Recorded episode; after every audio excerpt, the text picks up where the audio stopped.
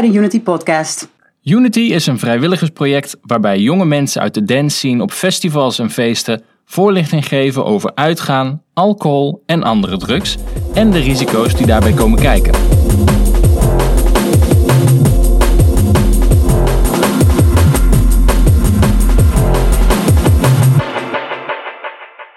Welkom bij de podcast van Unity. In deze podcast duiken we in de wereld van drugs. Drugs kunnen leuk, interessant en leerzaam zijn, maar ze hebben ook risico's. Wij geven jou informatie waarmee je de risico's kan beperken. Ik ben Raoul Koning en ik neem jullie vandaag mee naar de wereld van de cannabis. Uh, om die wereld te verkennen heb ik Tom Kiel uitgenodigd. Tom is freelance onderzoeksjournalist en heeft al heel veel geschreven over drugs, allerlei verschillende drugs. En onder andere over Vice. Uh, daarnaast is hij moderator bij een harm reduction Facebookgroep Changing Perspective. En heeft hij bij het Trimbos Instituut gewerkt als content manager van verschillende websites over drugs, alcohol en roken. En uh, momenteel volgt hij een pre-master Political Science. Ja, dat is een hele mond vol als je het zo zegt, hè? Zeker, je hebt al veel meer gedaan dan je misschien zelf zou, uh, zou denken. Ja, toch heb ik van mezelf al vaak het idee dat ik uh, helemaal niet zoveel uitvoer. Maar de, als je dan zo'n lijstje hoort, dan is het toch wel indrukwekkend misschien. Maar de, nou, dankjewel dat ik hier mag zijn in ieder geval. Voor je jonge jaren. welkom, leuk dat je er bent. Um, jij bent altijd eigenlijk iemand um, op allerlei vlakken waarvan ik zoiets heb van... Oh, ik wil eigenlijk even jouw brein lenen. uh, dus onder andere voor deze podcast wil ik jouw brein even, even lenen. Ja, omdat leuk. jij altijd het gevoel hebt dat je alles weet. Uh, ik doe altijd alsof in ieder geval. Uh, maar ja. ik zal af en toe ook aangeven als ik het niet weet. Dan, zodat de andere mensen zich ook wel oké okay blijven voelen, zeg maar. Ja, mooi zo. Dat is altijd een goede eigenschap. Als je ook aangeeft wat je niet weet. Dat het niet gewoon pure arrogantie wordt.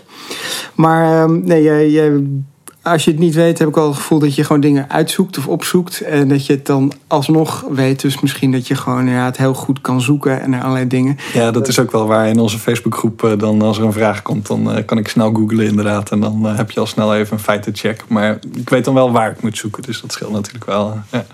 Dat is zeker handig. Maar vandaag gaan we van alle onderwerpen waar ik jouw brein voor wil lenen, gaan we het eigenlijk vooral over hebben over, uh, over cannabis. Um, nou is cannabis natuurlijk super breed. Je, ja, je kan daar waarschijnlijk gewoon alleen al één enkele podcast over cannabis maken. De, een hele serie bedoel ik dan eigenlijk. Um, maar vandaag hebben we maar één, uh, één episode. Dus dan um, hebben we ook even gekeken van nou, wat vind jij interessant? En je doet nu natuurlijk political sciences, dus we duiken vooral even op een stukje uh, wet en politiek daarom uh, omheen. Ja, dat lijkt me inderdaad wel, uh, wel leuk. Uh, vanwege mijn primas natuurlijk. Maar ik heb ook als freelance journalist heb ik ook veel geschreven over de politieke kant. En ik heb een serie geschreven voor Vice over 100 jaar opiumwet. En um, ja, het is gewoon net een insteek. tenminste, hoop ik wat we ervan gaan maken. Wat je gewoon wat minder vaak hoort. Dus dat maakt het voor ons leuk, ook leuk om te maken. En hopelijk voor de luisteraars leuk om te luisteren. Ja, dus geen uitgekoud verhaal, maar een ja, stukje, stuk achtergrond.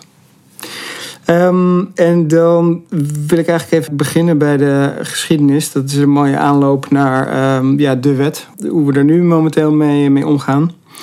Ik zou zeggen, steek van wal.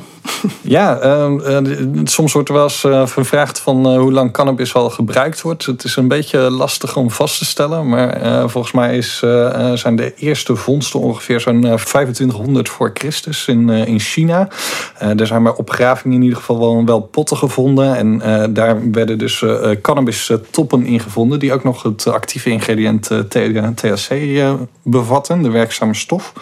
En daarbij is nog wel heel erg de vraag van wat was de rol van die cannabis. Hè? Dus uh, gebruikten ze het als medicijn, gebruikten ze het als druk of uh, gebruikten ze het alleen voor de zaden? Of, dat weten we eigenlijk niet zo goed. Um, maar het is wel duidelijk dat uh, het gebruik van cannabis wel echt uh, de duizenden jaren oud is. Dat kan je wel zeggen. En het is ook verspreid over de hele wereld. Dus eigenlijk lijkt het erop dat de mens de hennepplant of de cannabisplant heeft meegenomen over de hele wereld. Dus het heeft in verschillende culturen wel echt een belangrijke rol gespeeld. En dan kan natuurlijk veel te maken hebben met de veelzijdigheid van de plant. Hè? Want je kan, ja, je kan er van alles mee. Wij kennen het voornamelijk als zijn een, een druk. iets wat je kan kopen in de koffieshop. Uh, maar je kan hennep ook gebruiken om touw van te maken. Je kan er zeep van maken. Je kan er, uh, ja, je, je, kan er de kleren. De, kleren, echt de duizenden producten kan je ervan maken. Um, En dat, dat hebben we dus ook gedaan door de geschiedenis heen. En eigenlijk, uh, eigenlijk is pas de afgelopen honderd jaar dat we het echt als een verboden druk zijn gaan zien. Ja. Uh, met het bijbehorende stigma ook. maar daarvoor was het voornamelijk praktisch en medisch. Of, ik las inderdaad een stukje ergens op het internet dat een van de eerste Bijbels waarschijnlijk op en het papier gedrukt is. Ja, hoe heette die ook weer? De Gutenberg-Bijbel ja, of zo? Precies. ja, ja, ja, ja. Nou, een van de voordelen inderdaad van, van henneppapier is dat het veel duurzamer is ook. Dus ja, dat is eigenlijk een hele slimme manier om daar je Bijbel op te drukken. dat is inderdaad een heel oud stuk geschrift, maar het is nog steeds in, in prima staat. En eigenlijk veel beter dan het papier wat we nu gebruiken, wat veel sneller vergaat. Dus eigenlijk is het jammer dat we daar mee gestopt zijn. ja. Te meer omdat hè, als je een boom gaat kappen voor, eh, voor een stuk papier. Ja, zo'n boom die groeit eh, in 100 jaar tot wasdom ongeveer. Terwijl een cannabisplant die doet daar een halfjaartje over. Uh, dus eigenlijk is het niet zo slim wat we nou tegenwoordig doen. Ja, nou is een boom natuurlijk wel een stuk groter dan, uh, dan de gemiddelde cannabisplant. Ja, dat is waar. Uh, maar als je kijkt naar de opbrengst per vierkante meter, dan is cannabis zo'n beetje het, meest, de, de, het gewas dat het meest opbrengt van, van alle landbouwgewassen. Dus meer dan mais, meer dan graan. en dat heeft er ook mee te maken dat je zelfs in een klimaat zoals in Nederland kan je twee keer per jaar een oogst draaien. Hè? Dus je kan Mhm. in de lente kan je hennep zaaien en dan is het van de zomer goed. En dan in de zomer nog een keer zaaien. En dan is het in de herfst weer goed. Dus dat, ja, dan heb je, daardoor heb je een enorme opbrengst per vierkante meter van die plant. En uh, we gooien nu ook al verschillende termen door elkaar. Cannabis en hennep. Wat is het verschil daartussen? Ja, dat is, uh, blijft altijd lastig natuurlijk. Uh, cannabis is eigenlijk de, de wetenschappelijke naam. dat is ook wel de naam die ik het meeste voorkeur geef, omdat die wat neutraler is en wat allesomvattender. Um, ja, dus als je zegt cannabis, dan bedoel je alle delen van, van de plant, van alle rassen. het maakt niet uit, het is gewoon een wetenschappelijke naam voor zoals die plant heet. hennep heeft een beetje een dubbele betekenis. hennep is aan, de, in, aan de ene kant is het gedefinieerd in onze opiumwet. En de opiumwet zegt dat hennep eigenlijk hetzelfde is als cannabis. Dus onze opiumwet zegt dat alle plantendelen van het geslacht cannabis, dat is hennep en dat is in beginsel verboden. Dus als je politieagenten hoort praten of mensen die bij justitie werken, die hebben het altijd over hennep. Ja. Alleen dat kan leiden tot verwarring, omdat zeker onder uh, wietgebruikers, die verstaan onder hennep eigenlijk vezelhennep. En dat zijn uh, planten die niet echt veel THC bevatten, heel weinig uh, THC, zo weinig dat je er niet stoned van kan worden. Ja, die worden meer gekweekt voor andere doeleinden dan het roken ervan. Ja, dus onze wet geeft uitzondering voor de, de productie van hennep, voor de productie van touw of, of voor zaden. En um, als je dat doet, dan uh, zijn er uh, ongeveer 40 uh, rassen die legaal geteeld mogen worden. daar heb je verder geen vergunningen voor nodig. Um, en dat is dan vezelhennep. En in de volksmond wordt dat wel gewoon vaak hennep aangeduid. Maar dat leidt dus tot verwarring met hoe de politie en justitie dat gebruiken. Maar het verschil eigenlijk tussen hennep en cannabis is feitelijk nul. Je gaf net aan van ja, we zijn eigenlijk pas ongeveer een, een jaar of honderd bezig met het verbieden van, uh, van cannabis. Ja. Hoe, uh, hoe kwam dat? Ja, dat is wel een, een opmerkelijk verhaal. Ik heb, daar want ik heb dus voor Vice een serie geschreven over 100 jaar opiumwet. Toen ben ik een beetje daar in de geschiedenis gedoken. En nou ja, onze opiumwet stamt dus uit 1919. En um, hennep behoorde samen met, met cocaïne en, en opium um, tot een van de eerste drugs die verboden werden. nou zeg ik drugs, maar in het geval van hennep is dat wat lastiger. Want het was echt hennep als zijn de, de plant die verboden werd.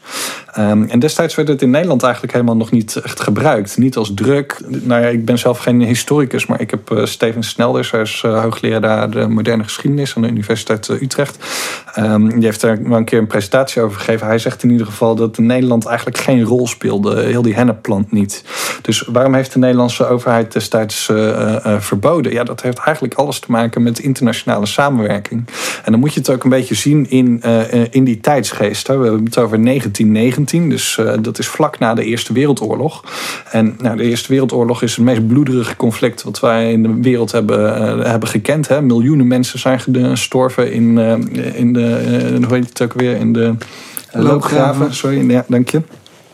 Ehm, en dus nadat de vrede werd, werd getekend, was het internationale ideaal was natuurlijk om, om samen te werken. Om niet meer met elkaar te strijden, maar om te gaan samenwerken. Dus dat was eigenlijk destijds de tijdsgeest.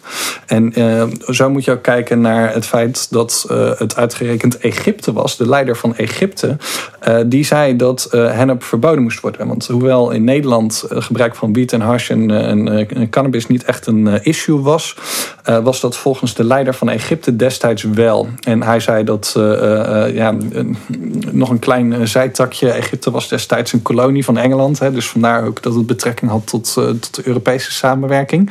En omdat Egypte een kolonie was van Engeland, was het natuurlijk heel belangrijk dat dat land een hoge productie behaalde. Hè? Want eigenlijk werden die mensen daar uitgebuit door de, door de Engelsen. Nou, en de leider van Egypte die zei van ja, goed, we hebben hier de, een probleem met, uh, met harsgebruik. En uh, mensen worden daar krankzinnig van en ze worden er lui van. En uh, ik wil dat niet hebben. Ik wil dat we daarmee stoppen. dus hij heeft toen opgeroepen tijdens een internationaal congres om dat gezamenlijk te gaan verbieden. En ja, de Nederlandse politie die hebben destijds eigenlijk naar elkaar gekeken van ja, we willen graag internationaal samenwerken. wat kost het ons om deze plant te verbieden? eigenlijk niks. Hè? Het heeft ook helemaal geen protest er is geen protest geweest in Nederland. Nee, het, als er weinig gebruikers zijn, dan kost het ook weinig moeite. Dan kun je het er makkelijk, makkelijk doorkrijgen. Ja, dus ja, bijzonder genoeg is dus eigenlijk op verzoek van Egypte hebben wij cannabis verboden. Zonder dat we eigenlijk hebben afgevraagd van wat zijn de consequenties voor ons in de toekomst.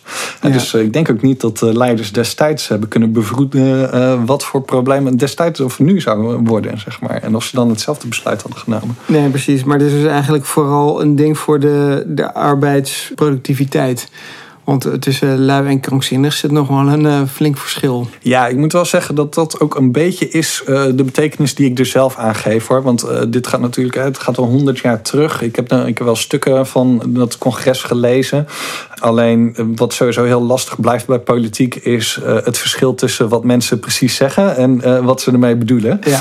Um, dat is dus, niet veranderd. Uh, dat is niet veranderd. En um, de, dat het zo lang geleden is, maakt het alleen maar complexer. Um, dus ik, ik, geef er wel een beetje een eigen invulling aan. In de zin van dat het mij heel erg logisch lijkt. Omdat Egypte was een kolonie. het doel was produceren. Je hebt leiders die hebben een bepaalde positie. Dus op basis daarvan geef ik daar een beetje duiding aan. Maar misschien kan je dat ook nog op een andere manier uitleggen. Ja, er zullen vast ook wel mensen zijn die dat doen. Ja.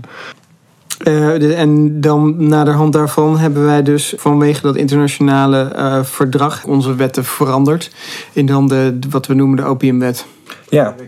Uh, ja, dus uh, opnieuw in het, in het teken van, van de internationale samenwerking. En eigenlijk de, de, meeste landen in Europa hebben rond die tijd hun opiumwet getekend. Dus niet allemaal dezelfde tijd. In België was het geloof ik 1921, dus we waren een paar jaar later.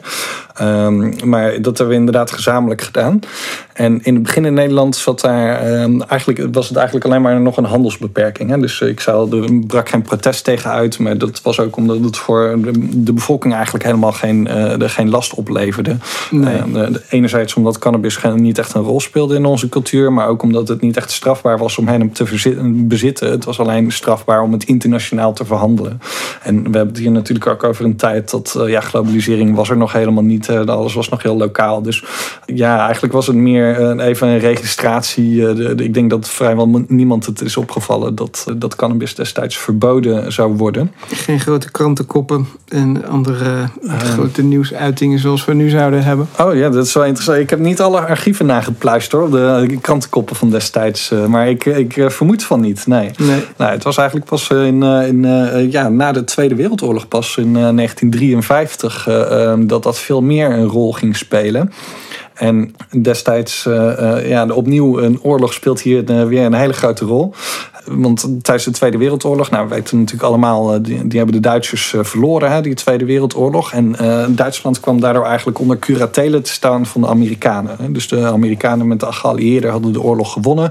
En er waren destijds in de jaren 50 waren er stevige strafsancties op Duitsland om ervoor te zorgen dat er niet weer zo'n autoritair regime de kop zou opsteken. daarom was er ook een legerbasis legerbasis in, in, in Duitsland op verschillende plekken. Uh, en op die legerbasis waren allerlei Amerikaanse soldaten. En dat waren namelijk zwarte Amerikaanse soldaten. Omdat ja, de Amerikanen die hebben een soort commercieel legerstelsel. En zwarte Amerikanen hebben meestal niet zoveel baankansen. Dus als je geen baankans hebt en je kan wel het leger in, wat ga je dan doen? Nou, dan ga je het leger in. Um, dus dat klinkt misschien een beetje racistisch wat ik nu zeg. maar het is wel een belangrijke achtergrond. Omdat juist die zwarte soldaten, die veel naar jazz. Um, en die muziek die ging gepaard ook met gebruik van cannabis. Zoals uh, de drugs en, subcultuur en muziek gaan wel vaker hand in hand met elkaar. Dat was destijds met zwarte, uh, zwarte soldaten, jazzmuziek en, en gebruik van hars. Dat was eigenlijk allemaal met elkaar verbonden.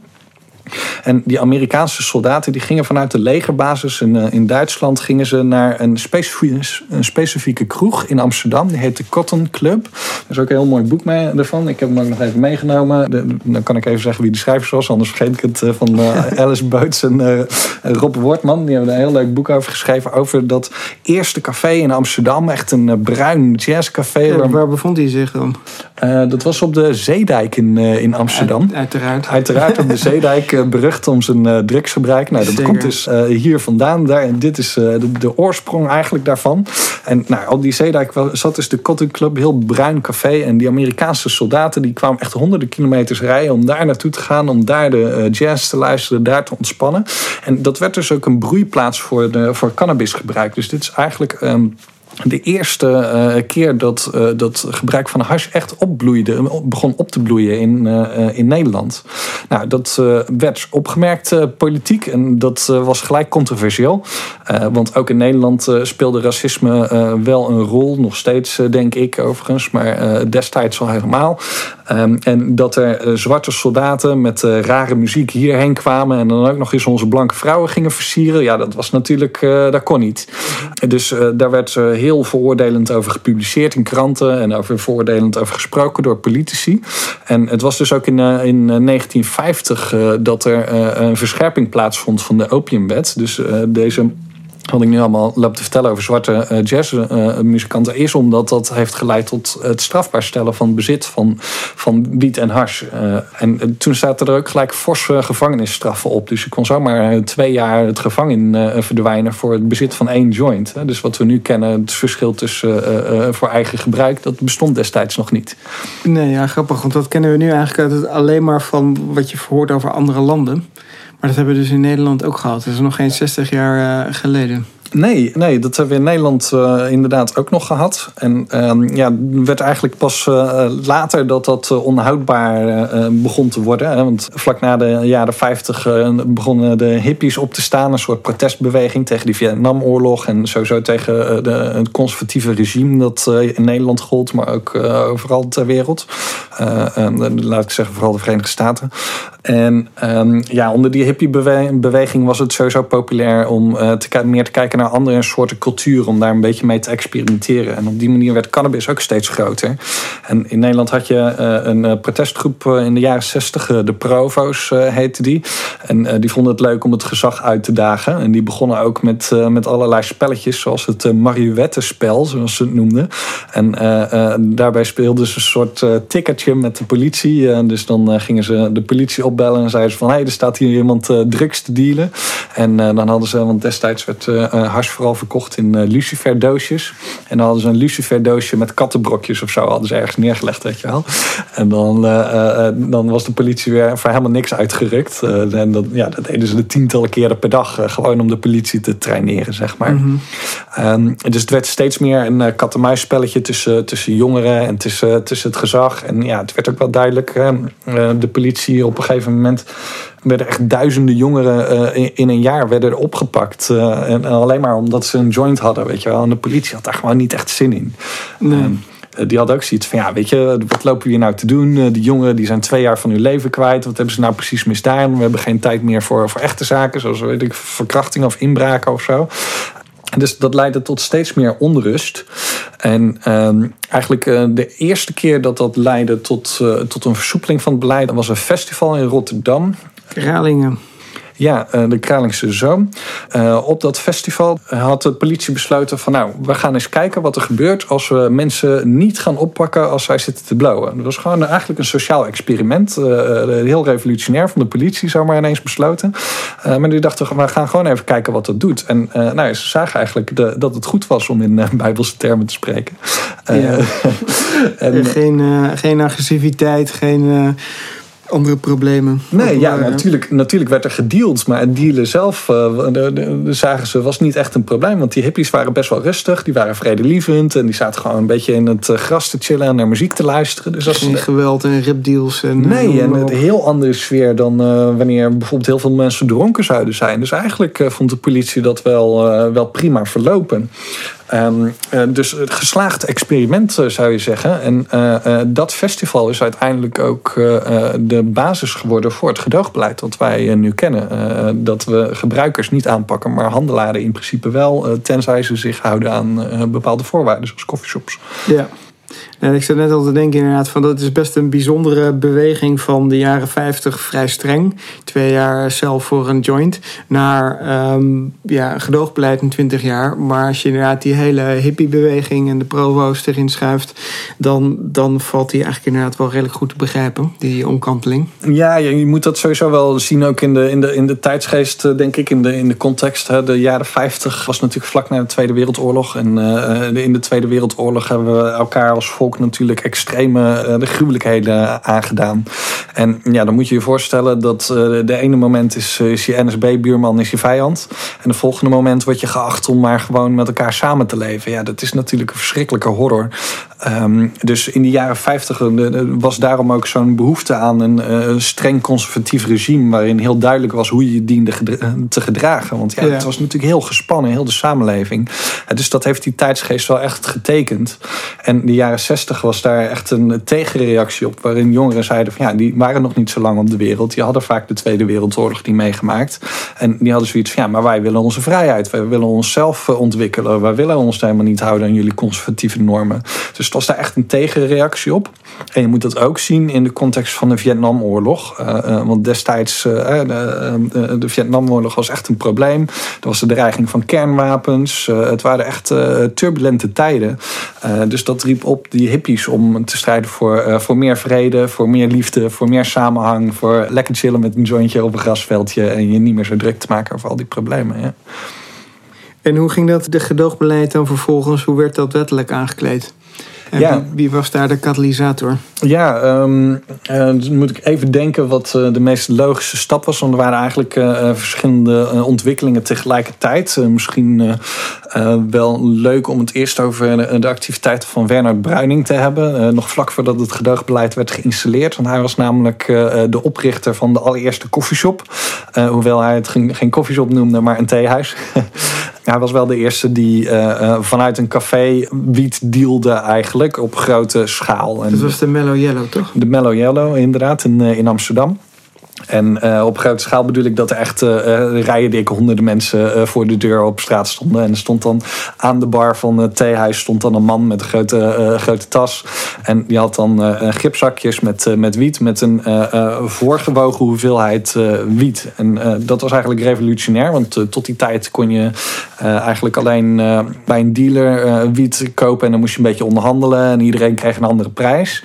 En dat was wat die Werner Bruining eigenlijk anders deed. In de, in de Mellow Yellow. Uh, zij hadden gewoon een vaste prijs voor een vast product. En iedereen wist wat hij kon krijgen. Dus dat was eigenlijk de eerste koffieshop. Maar het was destijds nog helemaal verboden. Dat was uh, illegaal. Dat mocht helemaal niet. Maar het was in die tijd toch ook vooral hash wat je, wat je kon krijgen? Um, ja, de hash en wiet. Uh, de, ja, ik, moet even nadenken, want ik uh, ben zelf niet zo uit natuurlijk. Uh, maar ik ik heb wel uitgebreid met Werner Bruining hierover gebeld. En hij had het er wel over. Dat verbaasde mij nog. dat voordat je de wiet kon verkopen of roken, moest je hem nog verwerken. want hij had het wel echt specifiek over wiet hoor. En um, dat kwam dan uit, uit Colombia bijvoorbeeld. Of uit Thailand. Of uit Libanon. En eigenlijk wat we nu doen. Hè, dus dat we alle mannelijke planten eruit selecteren en alleen de vrouwelijke planten uh, uh, produceren. Dat was toen nog niet normaal. Dus uh, in alle wiet zat nog heel veel zaadjes. Dus voordat je het kon roken, moest je, was je eerst een uur lang bezig met alle zaadjes eruit te plukken. Voor de sensimia. ja, precies. Dus um, uh, ja, hash was populair. Want hash is eigenlijk een uh, goede manier om van uh, slechte cannabis toch nog een, een aangenaam product te maken. maar ook wiet werd wel gebruikt en was redelijk populair, ook in Nederland wel. Ja. Dat was eigenlijk een beetje een aanloopje. Hè? Hoe kwam het gedoogbeleid op in Nederland? Nou, eigenlijk dit soort uh, theehuizen en die coffeeshops die werden steeds gebruikelijker in Amsterdam. En het was wel echt duidelijk voor de politie dat dit niet meer te handhaven viel. Ze konden het gewoon niet aan. Weet je? En ik had het al over de honderden mensen rijden dik voor de Mellow Yellow. Ja, ga je ze allemaal oppakken, wat ga je doen? Um, dus het werd er wel echt steeds duidelijker van zo gaat dat niet meer en we moeten hier iets mee. En toen heeft de Tweede Kamer, ik heb net van Acht, die uh, Dries van Acht heette, die eh, een premier. Die was ook van het CDA, dat is best Ja, ironisch. Eh, ja, nu eh, een van de felste tegenstanders van, uh, van cannabis. destijds Dries van Acht die vond het belangrijk om um, grondig te onderzoeken wat nou de beste optie zou zijn. Hè. Dus hij heeft niet zelf stelling ingenomen van ik moet dit, dit moet op deze of deze manier. Maar hij wilde gewoon daar gewoon praktisch naar kijken van hé, hey, we hebben een probleem. Hè, dit is illegaal, we kunnen het niet meer handhaven. Wat kunnen we er best mee doen? Dus hij heeft een commissie ingesteld van artsen, psychiaters en deskundigen, verslavingsdeskundigen uh, die met elkaar gingen uh, overleggen wat de beste manier zou kunnen zijn. En uh, hun advies was eigenlijk om een scheiding aan te brengen in, in markten van drugs. Want hun argumenten waren eigenlijk dat Um, ja, cannabis, de, als je het als druk bekijkt, niet heel erg schadelijk is. Als je het vergelijkt met, uh, met bijvoorbeeld uh, cocaïne, dan is het niet zo schadelijk. En het is lang niet zo verslavend als heroïne. Um, je toen natuurlijk nog maar, was de drugsmarkt eigenlijk redelijk klein. Je had heroïne, speed, cocaïne, cannabis, alcohol. nou, misschien nog wat andere zeldzame dingen, maar dan was je er wel een beetje. Dus dat is heel anders dan wat we nu hebben. Ja. Dus in dat, in dat opzicht moet je inderdaad ook die, dat onderscheid tussen hard en, en, en softdrugs dan uh, zien, denk ik. Um, ja, nou, destijds uh, sloeg het nog wel ergens op. Ik denk uh, dat ergens in de loop der tijd flink de mist in zijn gegaan met onderscheid. Maar dat is misschien voor de andere podcast nog een keer. Ja, nee, in ieder geval destijds was het wel logisch om niet zo'n probleem te maken van, van cannabis. Omdat het dus niet zo gevaarlijk is als, als heroïne of cocaïne. En daardoor kwamen ze met het idee om de markten te scheiden. Want voorheen, als je naar een dealer ging, ja, als je wiet of hash ging kopen, die had ook heroïne. En die heroïne zat misschien soms ook wel door je hash heen. Dus nou, dat was een risico, daar wilden ze vanaf. En dat leidde eigenlijk tot het idee om de coffeeshops, die er dus al waren, hè, de coffeeshops waren er eigenlijk al, om die te gaan ogen. Uh, destijds was ook nog uh, het idee om op een gegeven moment ook de productie uh, te gaan legaliseren. Dat, ja, dat was eigenlijk wel onderdeel van het idee. maar dat is nooit gekomen. Dus het gedoogbeleid is wel ingesteld in, in 1976. Um, en daarna hebben we eigenlijk 40 jaar lang hebben we gepraat over wat we nou moeten met, met de zwarte markt om te cannabis. Maar daar hebben we eigenlijk nooit echt een oplossing voor gevonden. tot heel recent natuurlijk de wet wetgesloten, wet, wetgesloten cannabisketen. Ja, sorry, ik kom even niet aan mijn woorden. het is ook een hele mond vol. Ja, uh, van eh, Vera Bergkamp is aangenomen. Dus we gaan uh, ja, volgend jaar pas experimenteren met legale wietteelt. Ja. dus dan, ja, dan, hoe lang heeft het dan geduurd? 45 jaar, ja. Ja, ja dat is heel lang uitstellen van een, van een idee of een plan. Um, ja, we hebben dan inderdaad, nou, sinds uh, jaren 70 is die opiumwet dan gewijzigd met het gedoogbeleid daarin. Uh, kan je misschien iets vertellen over hoe de opiumwet dan in elkaar zit? Um, ja, nou ja, grofweg gezegd heb je dus uh, twee lijsten hè, van, uh, van drugs. Uh, ik zei al, met gedoogbeleid is onderscheid gemaakt tussen, tussen harddrugs en softdrugs. De harddrugs staan op lijst 1. daarvoor wordt, wordt gezegd, die hebben een onacceptabel risico voor de volksgezondheid. Dus die zijn sowieso niet toegelaten. En je hebt ook middelen die staan op lijst 2. dat zijn dan drugs die ook risicovol zijn, maar in bepaalde situaties wel zijn toegelaten. En uh, wiet en hash zijn daar uh, een voorbeeld van. Hoewel dus onze opiumwet niet spreekt van wiet en hash, maar over hennep. dus die gooiden het onder één containerbegrip. Dat is overigens wel een probleem, maar daar komen misschien uh, zo wel naast. Maar uh, volgens de wet uh, zijn de wortels van de cannabisplant zijn dus net zo strafbaar als de wiettoppen. Dus als jij, we hebben het wel eens over 5 gram hennep is toegestaan voor, voor persoonlijk gebruik. Hè. Het is niet legaal, maar het wordt ook niet bestraft. Um, maar dan kun je dus ook net zo goed 5 gram wortels van de, van de cannabisplant van hebben. Terwijl ja, je kunt natuurlijk afvragen of dat wel een druk is of niet. Maar dat is dan net zo illegaal als 5 gram bloemtoppen? Ja, uh, volgens, volgens, de, de politie en uh, het OM wel. En uh, ja, dat leidt soms tot hele treurige gevallen. Ik heb wel eens bij een rechtszaak gezeten van iemand die, um, die leidt aan multiple sclerose, MS, dus een progressieve spierziekte. Um, en een van de kenmerken daarvan is dat je heel veel last krijgt van, van spierkrampen. En cannabis helpt daartegen, omdat de spier een beetje ontspant. Dus die man die had ook advies van zijn neuroloog om cannabis te gebruiken. Mm -hmm. Ja, goed, je bent arbeidsongeschikt zit in de bijstand. Uh, hoeveel geld heb je om, te, om uh, wiet te kopen in de koffieshop? Uh, bijna niet natuurlijk. Hè? dus wat ga je doen? je zet gewoon een paar plantjes in je, in je tuin en je gaat dan je eigen wiet kweken. Nou, dat is wat deze meneer deed. volkomen logisch in zijn situatie. Alleen die MS die gaat ook gepaard met wat geheugenverlies. En nou ja, naar zijn eigen verklaring heeft dat toegeleid dat hij wat knipafval met wat bladeren en takken. En, nou, het was half beschimmeld. Hij had daar een doos van in zijn garage staan. En op een gegeven moment hadden zijn buren hadden een melding gedaan bij de politie. Tenminste, ik zeg zijn buren, maar ze zijn nooit opgehelderd wie die melding precies heeft gedaan. Er is een melding binnengekomen bij de politie dat hij een dealer zou Dus inval gedaan bij hem thuis. En ja, dan vindt de politie een doos met hennep. En dat dat bladeren zijn en takken, ja, dat maakt voor de wet niet uit.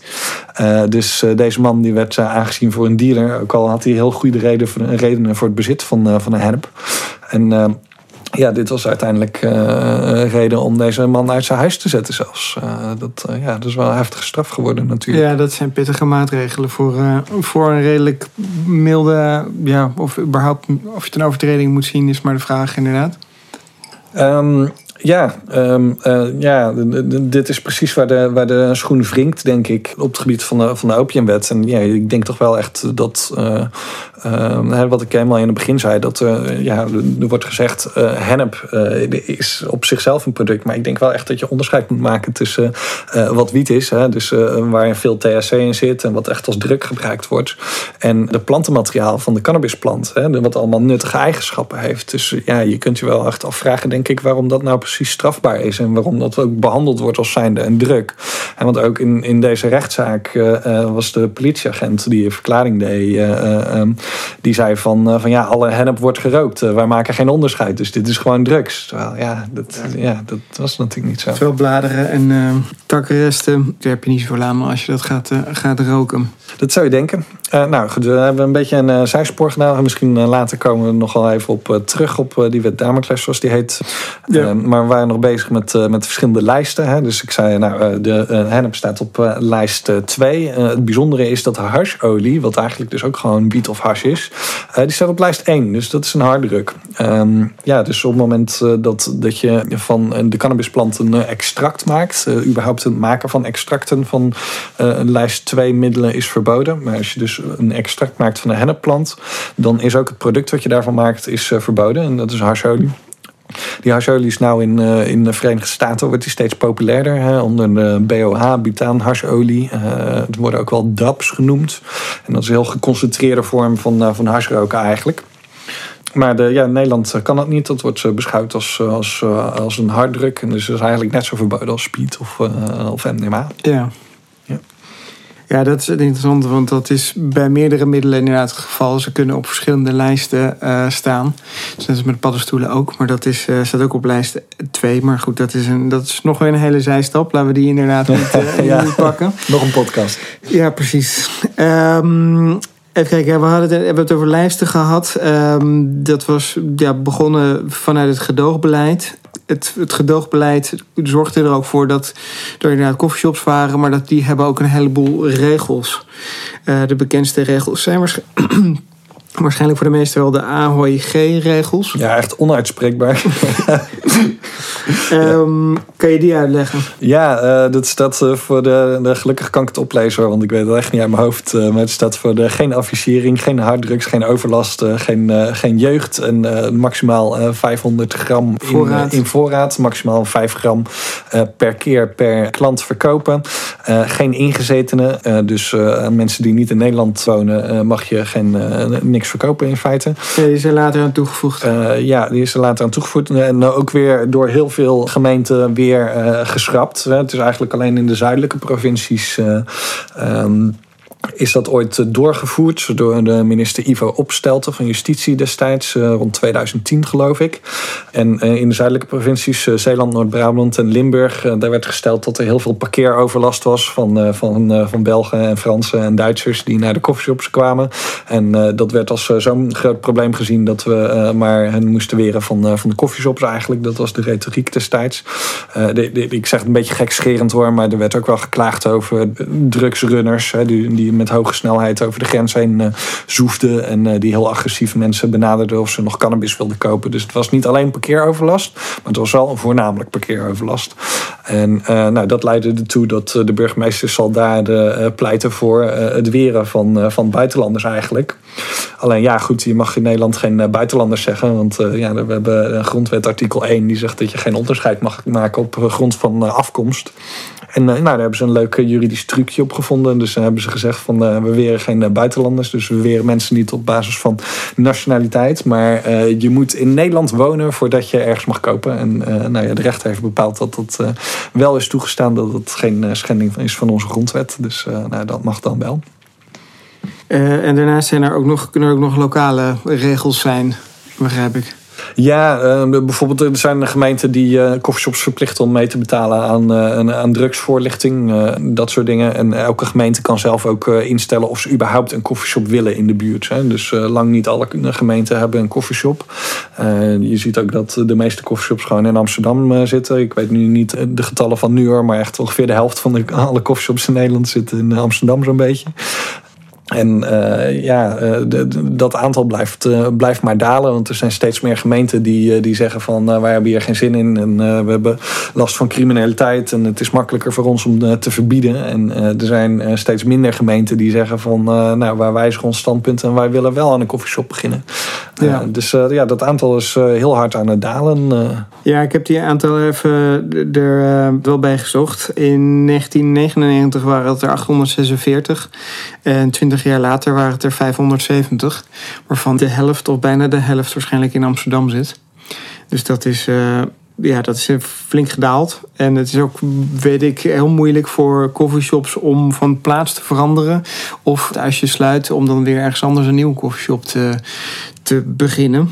Dus dat is, uh, ja, zijn veel gemeenten zijn daar heel, heel strikt in. Ja, ja, dat is bijna niet te doen. Ja, ik, kom zelf, ik ben zelf opgegroeid in, uh, in Zeeland. Uh, en in die hele provincie heb je vijf coffeeshops.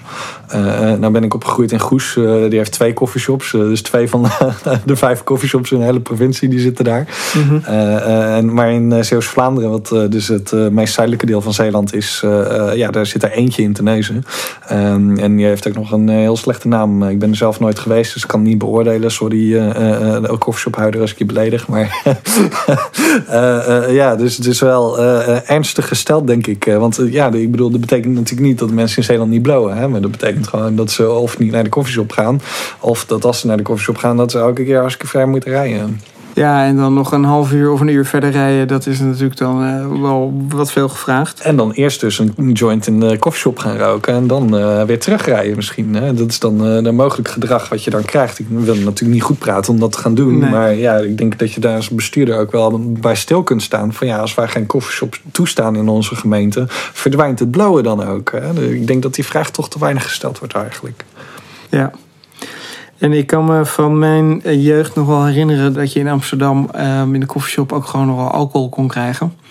Dat is uh, ook uh, verdwenen op een gegeven moment. Ja, uh, nou ja, dat is dus onderdeel van die uh, onuitspreekbare AHOJG-criteria. Uh, past ook bij de traditie, denk ik, van de, van de scheiding naar markten. Hè? Dus dat je een koffieshop, daar wordt alleen cannabis verkocht en geen alcohol, geen andere drugs. Ja, en, ja dat is ook zeker geen, vanuit volksgezondheid ook zeker geen gekke gedachte.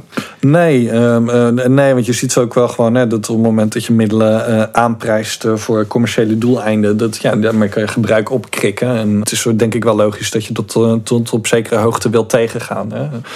Um, dus nee, dat vind ik helemaal niet zo'n gek idee. Ja, ik ben zelf ook door opgegroeid eh, bij een eh, koffieshop. Die, die verkocht niet in de koffieshop uh, alcohol. Maar dan kon je in het ene deurtje kon je inlopen en dan kon je wiet kopen. En dan liep je de deur uit en een zijdeurtje in. En dan zat je in een café waar je mocht blowen en alcohol gebruiken, zeg maar. dus daar zochten ze heel erg het randje op. Maar, ja, geen hand in hand. Ja, tegenwoordig mag dat ook daar niet meer. Dan wel heeft dat best wel lang geduurd. En ehm, ja, tegenwoordig woon ik in een randstad. En daar ken ik niet zulke plekken waar de uh, sokpenggebruik is toegestaan. dus nee, dat is een beetje aan het verdwijnen. Ja. Nee, dat is redelijk gescheiden al, al een flinke tijd. nee, wat ik zelf altijd nog wel interessant vind van, van die AOEG-regels... is dat je maar maximaal 500 gram mag hebben als koffieshop. Ja. waarbij je voor sommige koffieshops, vooral in centrum Amsterdam... of bij de randgemeentes in Nederland... waar je veel vooral vroeger ook veel buitenlandse bezoekers had. Die dan natuurlijk allemaal voor de maximale hoeveelheid komen. Dat je, ja, als je, als je 500 klanten op een dag hebt, um, die gaan niet allemaal netjes 1 gram kopen. Dus dat, die voorraad is al eigenlijk bijna niet te. En daar kun je al bijna niet aan houden. Ja, ik denk echt oprecht dat koffieshophouder het allerlastigste beroep in Nederland is. Want ja, het is gewoon onmogelijk wat die mensen uh, moeten doen. Hè? De, de, de, wat, ze, wat ze moeten doen kan niet. Hè? Ze, ze mogen wiet verkopen en hash verkopen, dat mag dan. Maar ze mogen niet inkopen. Uh, ze mogen maar 500 gram hebben. Terwijl daar zijn ze denk ik binnen een uur al uh, doorheen. bij de populairdere koffieshops misschien nog sneller. ja, het, het, gaat gewoon niet. En um, het, goed, het idee achter die 500 gram is denk ik nog niet eens zo slecht hoor. Want het idee daarachter was dat gewoon niet te groot mochten zijn. Hè? Dus uh, ze wilden dat de zaakjes klein bleven, uh, zouden blijven. Dat, dat cannabisgebruik ook beperkt zou blijven. Dat was eigenlijk het idee erachter. Ja, dat stamt ook weer vanuit de jaren zeventig. En ondertussen is dat dan flink gegroeid. Dus ja, de markt veranderd. Ja, eigenlijk kun je zeggen dat, dat, dat cannabisgebruik te populair is geworden voor de smaak van de bestuurders. dus die hadden eigenlijk gehoopt dat het kleiner zou blijven dan dat het nu is. En de regels die zijn nooit meegegroeid met de groei van de populariteit van cannabis. Um, en dan zie je dus nu allemaal uh, problemen. En ja, de, gewoon de meeste coffeeshops die, uh, die hebben wel meer dan 500 gram. Alleen dat bewaren ze dan niet in de coffeeshop, maar dat bewaren ze in stashhouses. Mm -hmm. um, en ja, er is bijvoorbeeld, uh, de, er zijn, er worden ook wel grote rechtszaken over gevoerd van, van coffeeshophouders die dan worden aangeklaagd door de politie. Omdat er honderden kilo's in een pand wordt gevonden die in hun bezit blijkt te zijn. En, nou, en de rechter die oordeelt dan in zo'n in zo'n rechtszaak vaak van ja, die koffieshophouder is wel schuldig. Hè. hij mag niet zoveel uh, wiet en hars houden. Maar het is ook onmogelijk om zijn bedrijf te voeren zonder zo'n voorraad. Dus dan krijgen ze geen straf opgelegd. En dat is nou al een aantal keer gebeurd. Uh, met hele grote zaken in, uh, in Nederland dat zo'n uitspraak komt. En ja, de politiek heeft op basis daarvan nog niet de regelgeving veranderd. hoewel er wel nu stemmen opgaan met het aankomende experiment om die hoeveelheid nog een beetje op te hogen. maar het blijft controversieel, ja. Ja. ja, ik begreep ook dat burgemeester Halsma van Amsterdam inderdaad ook bij de nieuwe plannen, waar we het zo misschien nog even over hebben, um, dat ook wil gaan versoepelen. Dat in ruil voor het feit dat er geen toeristen meer de koffieshop in mogen, geen ingezetenen, uh, dan eigenlijk dat ze dan wel een iets grotere voorraad mogen hebben. Dus dat, dat, er wordt wel wat aangemorreld, maar ja, de cannabis en de opiumwet blijft altijd een heet hangijzer, heb ik het gevoel, voor politici. Waar ze het liefst eigenlijk niet zoveel aan veranderen. Ja, nou ja, ik denk dat het altijd een beetje een eh, side issue is. Nu ook, uh, de laatste verkiezingen. Als je even kijkt wat er allemaal op het spel stond. Hè, de kindertoeslagaffaire, coronamaatregelen, de huizenmarkt. ja, dan heb je drugsbeleid daar een beetje tussen zitten. Van, laat je dat dan echt je stem bepalen? Nou, veruit de meeste mensen vinden het niet zo belangrijk... dat ze op basis van, van het drugsbeleid hun stem uitbrengen. Dus ja, er blijft altijd een beetje een ondergeschoven kindje. En voor politici is het denk ik wel risicovol om daar heel stellig in te zijn in. in uh, ja, mijn nek uit te steken om het te veranderen. Ja, want het is wel controversieel. Hè? Dus uh, voornamelijk onder de wat oudere deel van de bevolking, die uh, ook wat conservatievere opvattingen heeft over hoe je zou moeten gedragen, wat goed en fout is en wie bepaalt wat goed en fout is. Hè, dus de mensen die zo'n conservatief gedachtegoed aanhangen, die zijn toch wel geneigd om, om heel erg fel tegen liberalisering van de cannabismarkt te zijn. dus je kan er wel heel veel stemmers mee verliezen, maar je kan er niet echt veel stemmers mee winnen als je progressief bent op cannabisbeleid. Dus dat is denk ik een beetje het probleem van waarom ja, dat maar eigenlijk blijft voortetteren, uh, als je het zo mag noemen. Ja. Ja. Dat is interessant, want je ziet in het buitenland zie je dat sommige ontwikkelingen wel heel erg snel gaan. Dat wij, waar wij in de jaren zeventig een progressief en vooruitstrevend landje waren wat betreft uh, regulering of de, de gedoog, het geloogbeleid, dat dat nu dat we flink ingehaald worden. Ja, uh, dat is in ieder geval de kritiek van, van cannabis-enthousiastelingen in Nederland, dat we nu gaan, gaan achterlopen. als ik eerlijk ben en ik bekijk het economisch, dan, dan begrijp ik dat ook wel. Hè? Want als je dus weer even teruggaan naar waar we deze podcast mee ben begonnen met de oorsprong van de opiumwet. Het heeft altijd in het kader gestaan van internationale samenwerking. En zo moet je de drugswetten nu nog steeds zien. Die draaien gewoon echt om internationale samenwerking. En minder, het wordt wel gezegd dat het gaat om volksgezondheid, maar eigenlijk ben ik daar persoonlijk niet zo van overtuigd. ja, cannabis wordt een cash crop genoemd. Je kan er gigantisch veel geld mee verdienen. Wat ik zei over de opbrengst per vierkante meter. Nou, dat is nog veel hoger als je de prijs van wiet eh, in oogschouw neemt. Um, dus er zijn enorme financiële belangen bij uh, het legaliseren van, van die cannabis. En uh, we zijn als Nederland zijn we natuurlijk een exportland. Hè, dus we moeten onze uh, andere landen moeten we ook echt wel te vriend houden. We kunnen het ons niet veroorloven om ruzie te krijgen, want dan worden we gelijk economisch gestraft. Hè, dus dat we nu de Verenigde Staten en Canada als economische grootmachten, hè, dat zijn twee van de, ja, toch wel van de G8-landen, de grootste economieën ter wereld, dat we nu hen toelaten, hè, want de kritiek is om om uh, als eerste cannabis te legaliseren. Ja, dat is wel zo, maar je kunt je wel afvragen of het de ruzie met de Verenigde Staten waard is om uh, veel te progressief te gaan doen. Hè? Want de Amerikanen kunnen dan weer zeggen van ja, Nederland, wat zijn jullie aan het doen? We gaan jullie handelsbeperkingen opleggen. Dus dat is altijd het spanningsveld waar je tegen zit, denk ik. Um, en waarom het misschien ook niet zo heel gek is om, om even de kalm aan te doen, pas op de plaats. Um, aan de andere kant vind ik het toch ook wel heel zonde. Ja, we zijn inderdaad heel innovatief geweest. We hadden deze technologie in handen. Um, en wat nu wel een probleem is, is dat uh, in Nederland is uh, eigenlijk bijna alles van de cannabismarkt is nog verboden. Uh, afgezien van de coffeeshops die gedoogd worden. Maar verder is eigenlijk praktisch alles verboden. Um, maar, even terug, wat bedoel je met deze techniek? Uh, ja, de techniek. Um, um, uh, nou, uh, we hadden het al eerder over de Wernhout Bruining, over dat hij de eerste coffeeshops uitvond. nou, op een gegeven moment vond hij dan niet meer leuk worden. Het werd te groot en te crimineel, vond hij. Dus hij ging wat anders doen.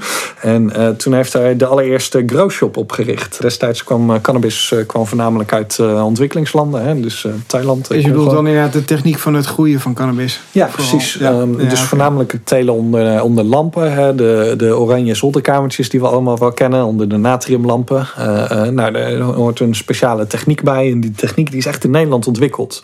Dus überhaupt het idee ook om de mannelijke planten eruit te selecteren. En ook de rassen die gekweekt worden. Dus echt de klassieke rassen zoals, zoals de White Widow en de Amnesia.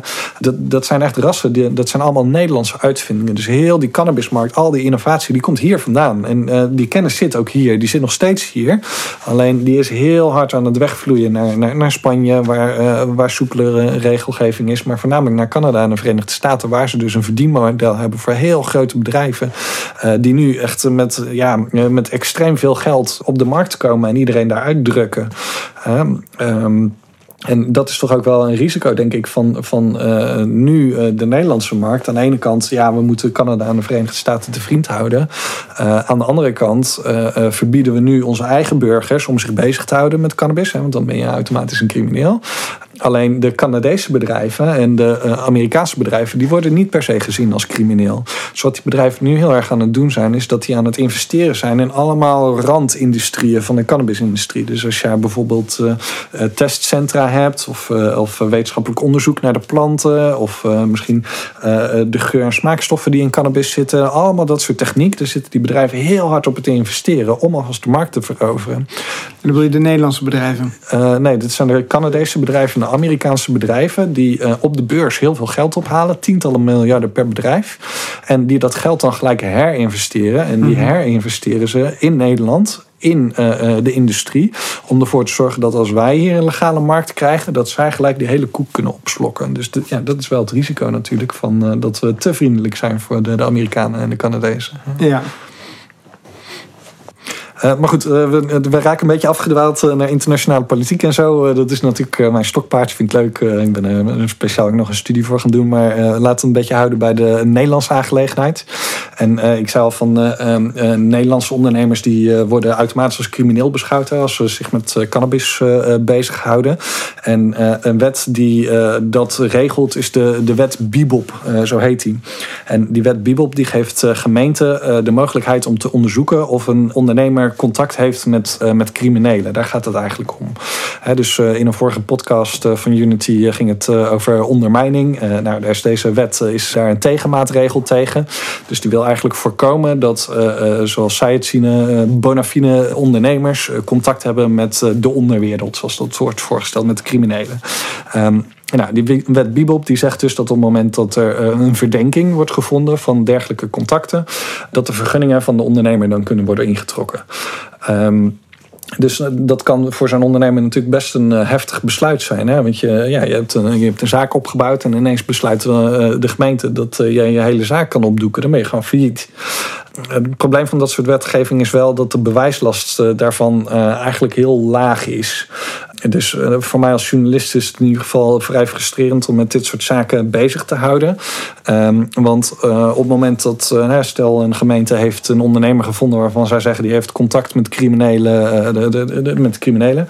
En dan zeg ik van, eh, nou, waar is dat op gebaseerd? Uh, laat de documenten zien. Uh, welke criminelen dan? Hoe weet je dat die contact hebben? Uh, kom met iets van bewijs.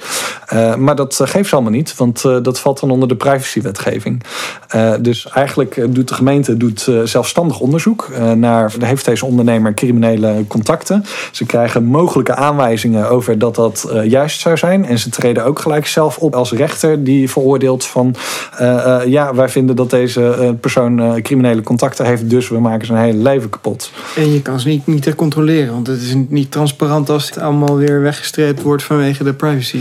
Nee, en, uh, nee, en dus ook als ondernemer zijnde, uh, ga maar eens ja, onschuld aantonen als dus eigenlijk niet echt duidelijk is waarvan je beschuldigd wordt. Hè. Dus dit is de, de, een van de problemen van, van die wet, is dat de gemeente dan handelt zowel als rechter als uitvoerende macht en opsporende macht en alles door elkaar. Um, en ja, goed, de, de rechtsstatelijk uh, lijkt me dat een probleem. Toch uh, zijn bestuurders die actief voor dit soort uh, procedures kiezen. Um, en dan noemen ze dan de korte klap. En dan noemen ze de korte klap omdat het voor hen uh, relatief makkelijke maatregelen zijn, die met relatief weinig bewijs zijn op te leggen. En uh, uh, waarbij de verdachte ook niet zoveel tegenin kan brengen. Dus het is nee, snel optreden, hard jarenlange optreden. rechtszaken die ze kunnen voeren ehm, en beroepen, et cetera. Ja, ja, ja dus, dus ze vinden dat een effectievere methode dan het strafrecht. en in het strafrecht heb je juist allerlei van dat soort checks en balances. Hè? Dus verdachten zijn onschuldig totdat het tegendeel bewezen is. En uh, het bewijs moet in zijn openbaarheid gevoerd worden. Dat kan allemaal gecontroleerd worden. Uh, er zijn bepaalde eisen voor hoe dat uh, bewijs vergaard moet worden en hoe dat gewogen moet worden. Dus dat is allemaal heel streng in het strafrecht.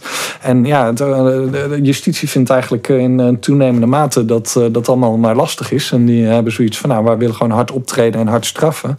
en die wet Bibop is daar een perfecte maatregel voor eigenlijk. dus dat is een manier waarop de Nederlandse ondernemers in de hand worden gehouden eigenlijk.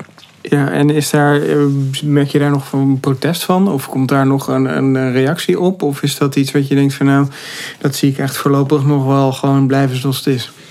Ja, eerlijk gezegd eh, denk ik eh, dat dat nog veel erger gaat worden in, in de toekomst. En ja, dat heeft met veel verschillende dingen te maken. Maar ik denk toch ook wel gedeeltelijk met, met de journalistiek. Dan kijk ik even naar mezelf en mijn eigen vakgebied. Um, maar uh, nou, in de vorige onder, de podcast uh, met Paul Vechts heb je het ook gehad over ondermijning, hè, de, wat dat is. En ik denk eigenlijk dat dat een marketingterm is, ondermijning. Hè. Dus hoe ik daarnaar kijk is dat bestuurders die zeggen eigenlijk van nou, ik zit op een positie van macht. En alles wat ik bepaal, dat is goed, want ik zit deze, op, deze positie van macht. En hoe durf, durf jij als burger mij tegen te werken? Dat is eigenlijk wat ondermijning zegt. Hè. Dus je ondermijnt mijn gezag, letterlijk. Dat is wat ze ermee bedoelen. Um, nou, ik zie dat dus als een probleem, want ik denk dat bestuurders, hè, we leven in een democratie, in een democratische rechtsstaat. Dus bestuurders zijn er niet om hun eigen sociale positie te verdedigen, maar die zitten daar voor het algemeen belang en die zitten daar om iemand te, te vertegenwoordigen. Uh, dus hoezo je ondermijnt mijn gezag, uh, het moet omgedraaid zijn. En ik denk dus dat, ik, tenminste, ik ben daar dus persoonlijk heel kritisch op. Um, alleen ik zie dat helaas bij collega's niet zoveel. En ik zie dus eigenlijk eigenlijk naar mijn smaak veel te vaak dat die term ondermijning gewoon klakloos wordt overgenomen en wordt gezegd dat er, dat, dat een enorm probleem is. bijgaand ook met allerlei beeldspraak over dat er sprake zou zijn van een, van een onderwereld. Dat ik me altijd afvraag van ja, maar hebben we het dan over een parallel universum? Of waar leven die mensen dan? waar moet ik aan denken, weet je? Ja, dat loopt gewoon allemaal door elkaar heen. Het is meer een verwoven wereld dan alleen maar puur een onderwereld. Ja, dus je ziet dus dat het steeds meer gaat draaien om de retoriek. En uh, steeds meer gaat draaien om het beeld neerzetten van een, uh, een sterke bestuurder die hard optreedt. En uh, dat is allemaal goed. Maar wat voor effecten dat allemaal heeft en of dat werkt en zo, dat, dat wordt eigenlijk nauwelijks gecontroleerd door de journalistiek. En ja, ik vind dat wel een taak van de journalistiek. Ik denk dat je daar tegenin moet gaan en je moet de luis in de pels durven zijn. En ja, dat, dat zie ik helaas te weinig. Dat, ja, eigenlijk zie je dat veel media onder het mom van neutraliteit, die zeggen van nou, wij vinden hier niks van, dus ik ga me hier niet, niet aan branden. Ik ga niet tegen het gezag in.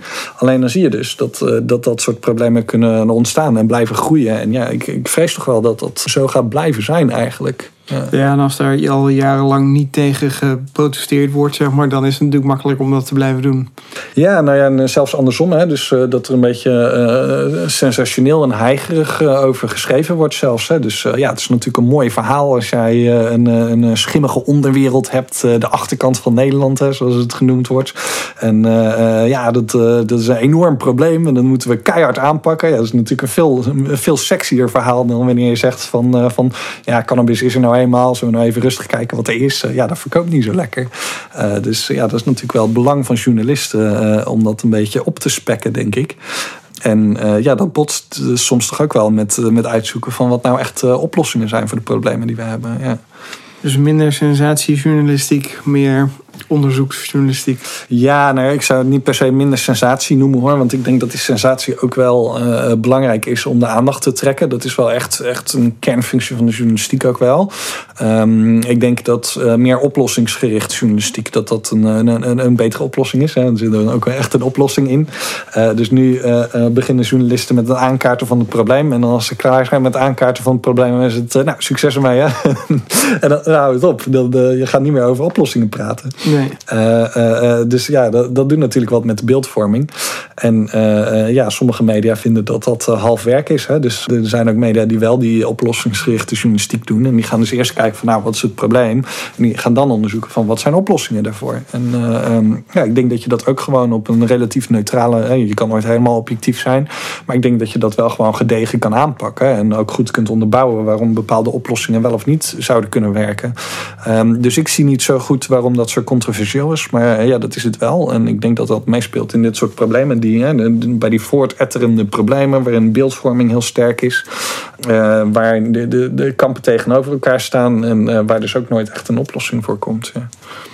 Hey, en je hebt het ook wel eens gehad over de wet Damocles. Um, ja, net al eigenlijk daar eens wat over. Ja, net had ik het er al even kort over. Zonder echt uh, goed te benoemen wat voor wet dat was. Hè. Dat ging over die uh, meneer met uh, multiple sclerose, MS.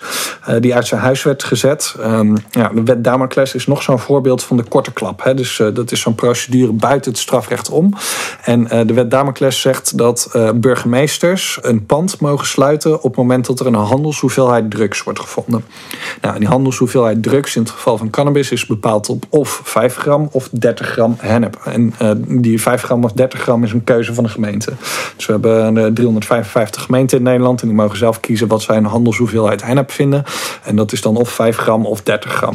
Maar dan met hennep bedoel je inderdaad weer dat het gewoon het totale gewicht, dus niet per se de bloemtop. Nee, uh, dus uh, de wortels tellen dan ook en de, ja. de, stengels ook en de bladeren ook. En uh, nou ja, dat is wel eens de kritiek die ik heb, want ik weet niet of die wetgevers wel eens een, een hennepplant daadwerkelijk in hun handen hebben gehad. Maar 5 gram stengels en bladeren heb je al snel, kan ik je vertellen. Ja. Dan heb je nog niet zoveel wiet die je kan oogsten.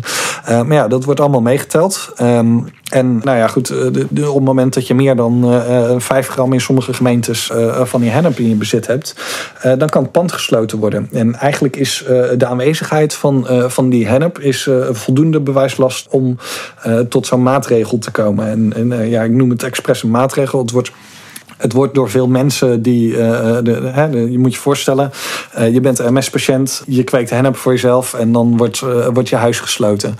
dat ervaar je natuurlijk alsof jij uit je huis wordt gezet als straf, omdat je bezig hield met illegale activiteiten. Maar volgens bestuursrecht werkt het net anders. Die zeggen dan: nee, nee, het is geen straf, hè, want het is geen strafrecht, maar we noemen het een maatregel. Dat is dan in juridische termen is dat heel wat anders. En ze zeggen van nee, nee, we gooien geen mensen uit in huis. We maken ze niet dakloos, we zetten ze niet op straat. Het enige wat we doen is, uh, is we sluiten het pand. Alsof dat heel anders is. De uitwerking is natuurlijk precies hetzelfde. Uh, als je het aan juristen vraagt, dan is het een wereld van verschil. ik heb wel eens geprobeerd om dan tot de kern te komen wat dan het verschil is, maar ik ben er nog steeds niet achter. Nou heb ik eens, want dat is een van de problemen, is dus dat uh, de opnieuw uh, hier treedt dus de burgemeester op als zowel de opsporende macht, als de rechtsprekende macht, als de uitvoerende macht. En er zit nauwelijks zit daar een, een controle op. En uh, omdat het gedecentraliseerd is, hè, het gaat per gemeente, dus het gaat niet uh, over heel Nederland, maar het gaat per gemeente, kunnen er heel grote verschillen zitten in hoe dat wordt aangepakt. En je ziet dus eigenlijk dat, uh, dat vooral in gemeenten in Noord-Brabant, maar ook in Limburg en Zeeland een beetje, daar wordt die wet Damocles echt heel vaak toegepast, heel strikt en gelijk alle panden dicht. terwijl in, in Arnhem of in Groningen bijvoorbeeld, dat wordt dat bijna niet gedaan. Nou, dat verschil vond ik interessant. Dus een aantal jaar geleden heb ik daar eens een keer onderzoek naar gedaan uh, met vragen. Want de, collega-journalist die vroeg aan mij, want ik, ik was veel aan het zeuren tegen hem over, eh, over de wet Damocles. En ik, ik vond het maar een, beetje een rare wet. En nou, ik, ik wilde daar verhalen over schrijven. En hij vroeg op een gegeven moment aan mij van, maar hoe vaak wordt dan nou toegepast? ja, dat is wel een goede vraag, dat weet ik helemaal niet. dus toen dacht ik, nou ga ik uitzoeken. dat heeft me een jaar gekost. Want ik moest dus alle gemeenten in Nederland moest ik aanschrijven. Dat waren er bijna 400. Eh, het zijn inmiddels wat minder. Ehm, en ik moest dus aan al die gemeenten vragen: van hoe vaak hebben jullie uh, een pand gesloten op grond van een wet Damocles? Nou, na een jaar zoeken. Dat is een mooi voorbeeld van waarom ik jouw brein af en toe wil leden. Omdat jij gewoon dit soort dingen heel gedegen uitzoekt. Wie schrijft er nou 400 gemeentes aan? Maar jij wel. Ja, uh, vond, vonden, ze, vonden ze ook niet leuk hoor. Dat, uh, dat, dat ik dan kwam met, uh, met dat soort vragen. Maar ja, ze moeten daar antwoord op geven uiteindelijk. Dus ja. Uiteindelijk was het antwoord dat ongeveer de duizend panden in uh, Nederland in één jaar tijd uh, zijn gesloten op grond van die uh, wet Damocles. Um, dat is best veel. Ja, is het veel of weinig? Als je het afzet tegen hoeveel mensen cannabis gebruiken, hoeveel mensen gebruiken de cannabis in Nederland, tegen honderdduizenden geloof ik. ja, maar het is natuurlijk een, een toch een, een, heftige maatregel, om het maar zo te zeggen. Ja. Het, het idee van zo'n wet klinkt, klinkt goed. Je, je, je, wil iets aanpakken, een probleem oplossen, maar de, de neveneffecten zijn, zijn flink. Ja, je zou dat kunnen uitleggen dat, eh, dat duizend keer een, eh, een eh, burger dakloos is gemaakt door de overheid. Um, en dan moet ik wel gelijk bij zeggen dat uh, lang niet alle gevallen het gaat om uh, woonhuizen. Het gaat ook wel eens om bedrijfspanden. Uh, dus de, daar kun je misschien een wat andere logica op loslaten dat het niet zo heftig is. Mm -hmm. Alleen de bescherming van de privésfeer is wel echt een mensenrecht. Hè? Dat hebben we vastgelegd in twee verschillende mensenrechtenverdragen. En daarbij hoort dus dat jij ja, recht hebt op de bescherming van jouw huis als entiteit. Omdat je een dak boven je hoofd nodig hebt. Maar dus hoe lang worden ze gesloten? Hoe lang wordt die gesloten? Ja, dat verschilt een beetje per geval. Dat kan uh, dus voor minimaal drie maanden en dat kan tot een jaar. Uh, en in ernstige gevallen kan zelfs een pand onteigend worden. Uh, dus dan kan de gemeente het eigendom als pand overnemen. ik heb aan alle gemeenten destijds gevraagd of ze dat gedaan hadden. Maar de geen enkele gemeente zei dat zij een pand onteigend hadden. Dus de, die ben ik niet tegengekomen. Dat is echt een enorme maatregel. Uh, ja, uh, uh, ja, ik wil niet zeggen dat het sindsdien niet is gebeurd, maar ik ben het destijds niet tegengekomen. Um, ja, goed. wat je zegt over die bedrijfspannen, dat vind ik persoonlijk eigenlijk een iets andere discussie.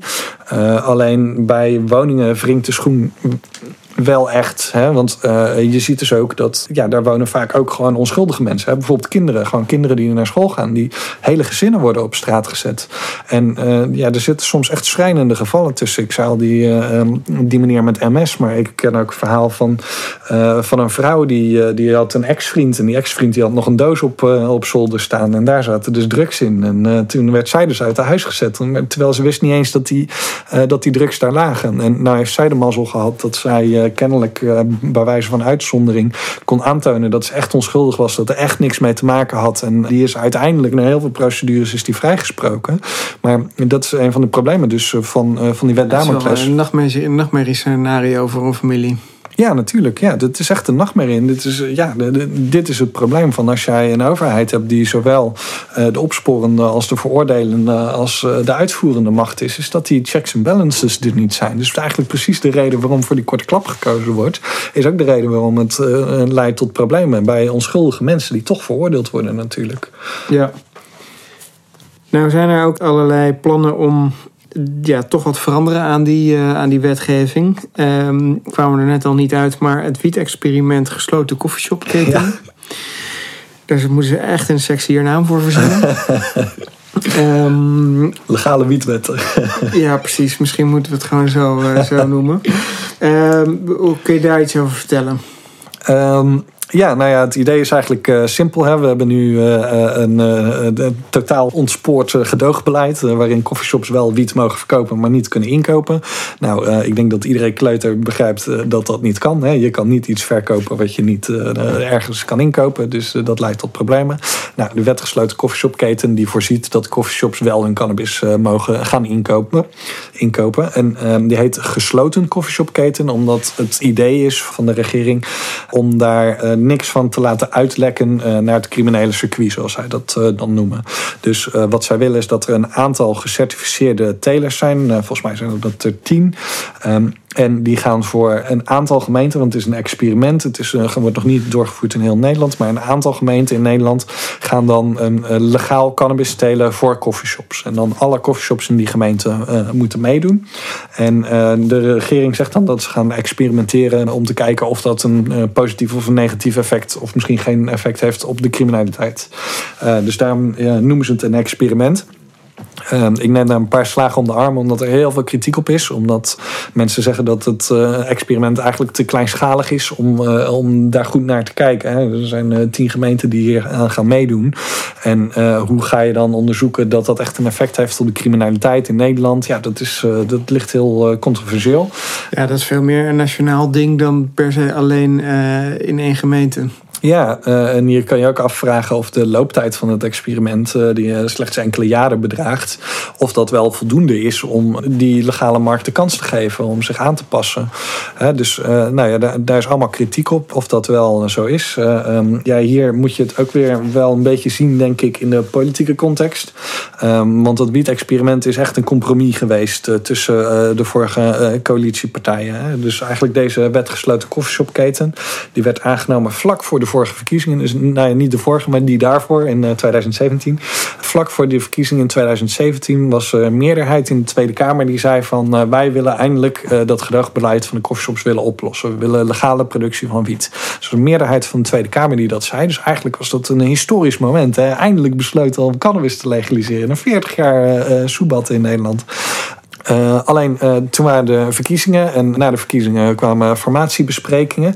En uh, een, een, serieuze kandidaat voor de, voor de regering was het CDA. En onder het CDA ligt cannabis nog steeds heel erg gevoelig. Hè? De, voor voornamelijk Madeleine van Torenburg, Tweede Kamerlid voor het CDA.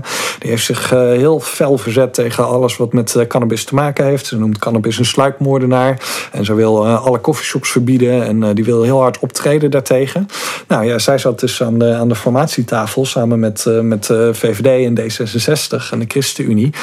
En ja, die zaten bij elkaar van wat gaan we doen? En ja, toen uiteindelijk is besloten om een, een politiek compromis te maken. Hè. Dus aan de ene kant uh, wilden ze de wet gesloten koffieshopketen nog wel in stand houden, want dat was belangrijk voor D66. Alleen ja, de CDA kon natuurlijk niet in een regering gaan zitten die wiet ging legaliseren. Als je net vier jaar lang hebt geroepen wat voor smerige gore troep dat is en onze kinderen vermoord. Ja. dat zou een beetje hypocriet zijn. Dus ehm, op die manier moet je uh, dat uh, experiment denk ik ook zien. Het is een politiek compromis. Dus het is een beetje een verwaterde versie van het eigenlijke plan. ja, zo zou je het kunnen zeggen. Ja, het is dus uiteindelijk ook hoe onze, hoe onze democratie werkt, eh, denk ik. We hebben nou eenmaal een coalitiestelsel. Ja, poldermodel. Dus we hebben allerlei verschillende politieke partijen. En die vinden verschillende dingen. Maar die moeten dan uiteindelijk wel met elkaar samenwerken. Dus dan, eh, dan, dan krijg je een beetje ja, halfslachtig beleid, zou je kunnen zeggen. Eh, de tegenhanger is dat je een Amerikaans systeem hebt. Dat je de ene keer een president Trump hebt die, die alles opblaast. En dan vervolgens een Biden die alles weer ongedaan maakt wat hij wat die Trump heeft gedaan. En dus kun je afvragen of dat zo'n systeem efficiënter is. De, de, dat bedoel ik er niet mee. Maar het is dus wel een kenmerk van de Nederlandse politiek is dat wij die compromissen moeten sluiten. En ja, dat wiet-experiment is daar echt een perfect voorbeeld van. Ja. ja. Dus het is uh, gesloten in de zin van het wordt, er zijn een aantal bedrijven die het mogen kweken. Uh, dan zijn er een aantal coffeeshops die alleen die wiet mogen verkopen. Dus het gaat dan ook alleen om wiet en hash niet. Of mogen die bedrijven ook hashproducten maken? Uh, ja, hash ook wel. dat vind ik trouwens nog wel een interessant iets hoor. Want um, hash maken is nog niet zo makkelijk. en zeker niet in Nederlandse omstandigheden. Ehm, want als je kijkt naar hoe hash meestal wordt gemaakt, het, is, het komt uit gebieden zoals uh, Pakistan of Marokko. En dat zijn vooral gebieden die heel hoog zijn, uh, in uh, berggebieden.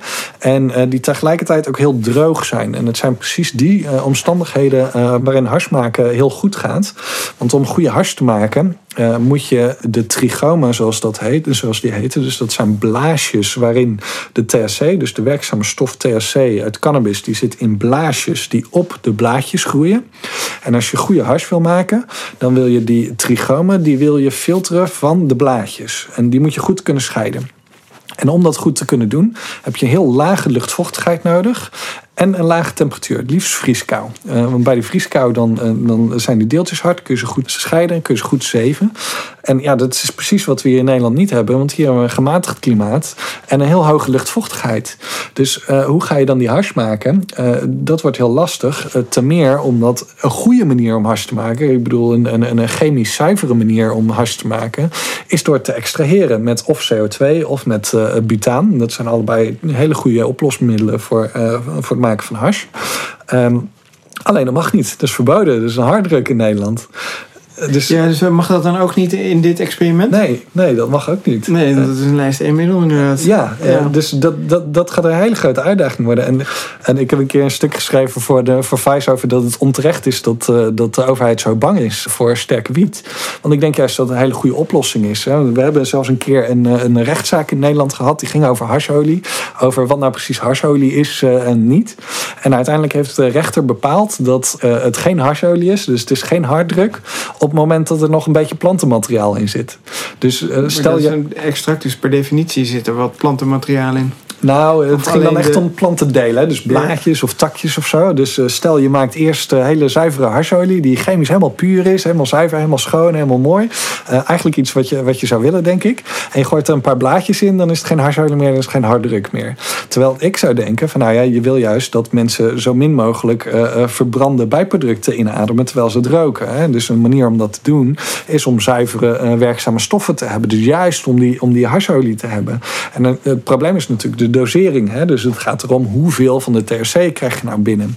Alleen dat is weer een mooie van, van die DAP, zoals dat heet. Hè? Dus die, die butaanhasholie of die CO2-hasholie.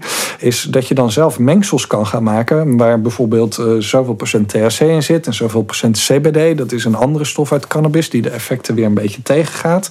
Je kan ervoor zorgen dat er heel goede smaakstoffen in zitten. Zodat een goede beleving is. En dat het geheel ook nog eens minder kankerverwekkend is. Omdat je het niet loopt uh, in, in de fik loopt te steken. Ja, precies verdampt het. Ja, dus eh, ik denk echt dat dat de toekomst is. En je ziet ook in de Verenigde Staten dat juist die branche heel hard gaat. Hè. Dus uh, ze hebben allemaal uh, gestandaardiseerde apparaten waarin je precies weet hoeveel milligram THC je binnenkrijgt. Hè. Dat weten we nu niet. Ja, je, je, je koopt een gram wiet, maar hoeveel milligram THC zit erin? Ik weet dat echt niet. Nou ja, er is wel de THC-monitor, maar dat, ja, die testen maar 50, samples per, of het zijn er 200 geloof ik per, per jaar. Ja. Dus dat is inderdaad heel erg beperkt.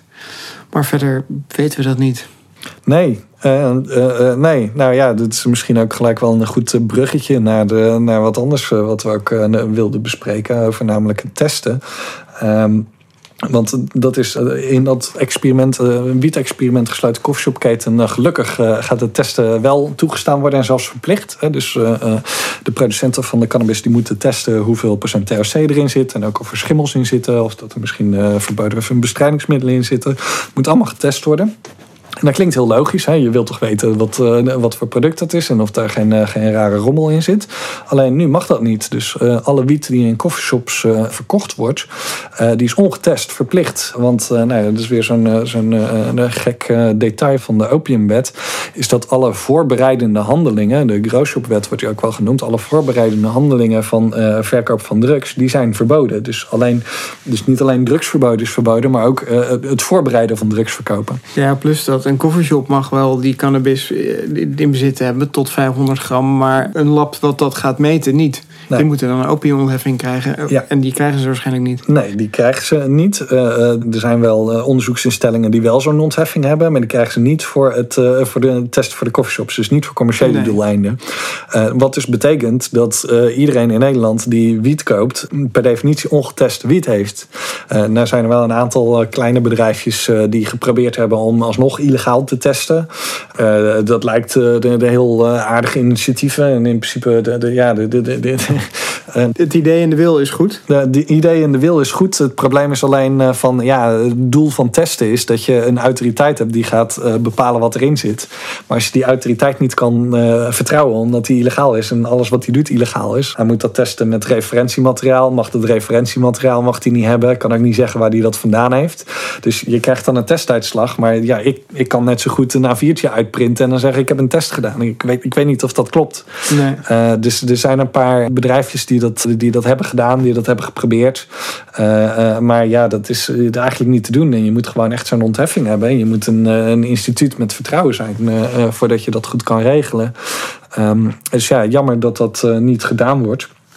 Um, en ja, we zien denk ik ook wel uh, problemen daarmee. Hè? Dus, de, dus uh, je zag dan ook van, uh, van de winter dat ineens op wiet ook in coffeeshops synthetische cannabinoïden zaten. Wat toch wel erg gevaarlijk kan zijn ook. Ja, dan wil ik die heel even parkeren. Dat is een hele interessante. Uh, maar ik wil eigenlijk eerst even de koffieshopketen afmaken. Um, want we hebben het nu dat het gekweekt is. We hebben het licht in de koffieshop. Um, je hebt inderdaad dan wiet, maar misschien verschillende hashsoorten. En dan wordt het verkocht aan de gebruiker, de consument. Um, het zijn tien gemeentes die daar meedoen. Er zijn zeven controlegemeentes. En het wordt gemeten en het wordt getest op allerlei pesticiden en andere dingen. Uh, hebben we dan de hele keten compleet? Of zijn er nog uh, meer aspecten van dit experiment die, die interessant zijn? Nou ja, wat je dus kan afvragen is, uh, het zijn de klanten die, uh, die, die wiet en hash kopen. De vraag gaat ook wel zijn in hoeverre zij dat nog doorverkopen aan andere mensen. Uh, en dat is bijvoorbeeld kritiek. Canada heeft een aantal jaar geleden dus de productie en de verkoop van wiet en hash gelegaliseerd. En uh, wat je daar ziet is dat uh, tegelijkertijd waren er redelijke ruime uh, regels voor de thuisteelt. Um, en wat er vervolgens is gebeurd is dat mensen of hun eigen kweek of wiet uit de cannabis dispensaries, dat ze die doorverkochten aan andere mensen. en dat wordt dan gezien als een vorm van criminaliteit, omdat ja, officieel mag dat niet. Nee. Um, en dus zijn er daarna ook weer rapporten verschenen van ja, het legaliseren van, van cannabis leidt tot criminaliteit. Terwijl, oké, okay, het mag misschien niet, maar het is ook wel geassocieerd met een stuk minder problemen dan, uh, dan de huidige criminaliteit. Hè. Nu hebben we... Maar dat geeft ook misschien meer aan dat de manier waarop het dan nog gereguleerd is, nog niet helemaal de goede manier is. Dat er dus nog wat, wat meer aangepast pas moet worden. Zo zou je er naar kunnen kijken. Ja, je zou er progressief en constructief naar eh, kunnen blijven kijken. Van, eh, van nou, wat zijn de problemen, hoe gaan we die dan oplossen? Uh, maar vaak is de roep dan toch om dan maar weer terug te gaan naar een ander systeem. of iets dergelijks. Ja. van, zo van ja, legaliseren werkt niet, we hebben nog steeds criminaliteit, houden maar mee, mee op. Dat is een beetje de retoriek. En dat is ook wel waar mensen, in ieder geval de cannabisactivisten in Nederland, voor vrezen. dus dat het wiet-experiment, wat eigenlijk volgens hen niet is opgezet om daadwerkelijk te experimenteren van wat nou werkt en wat niet werkt.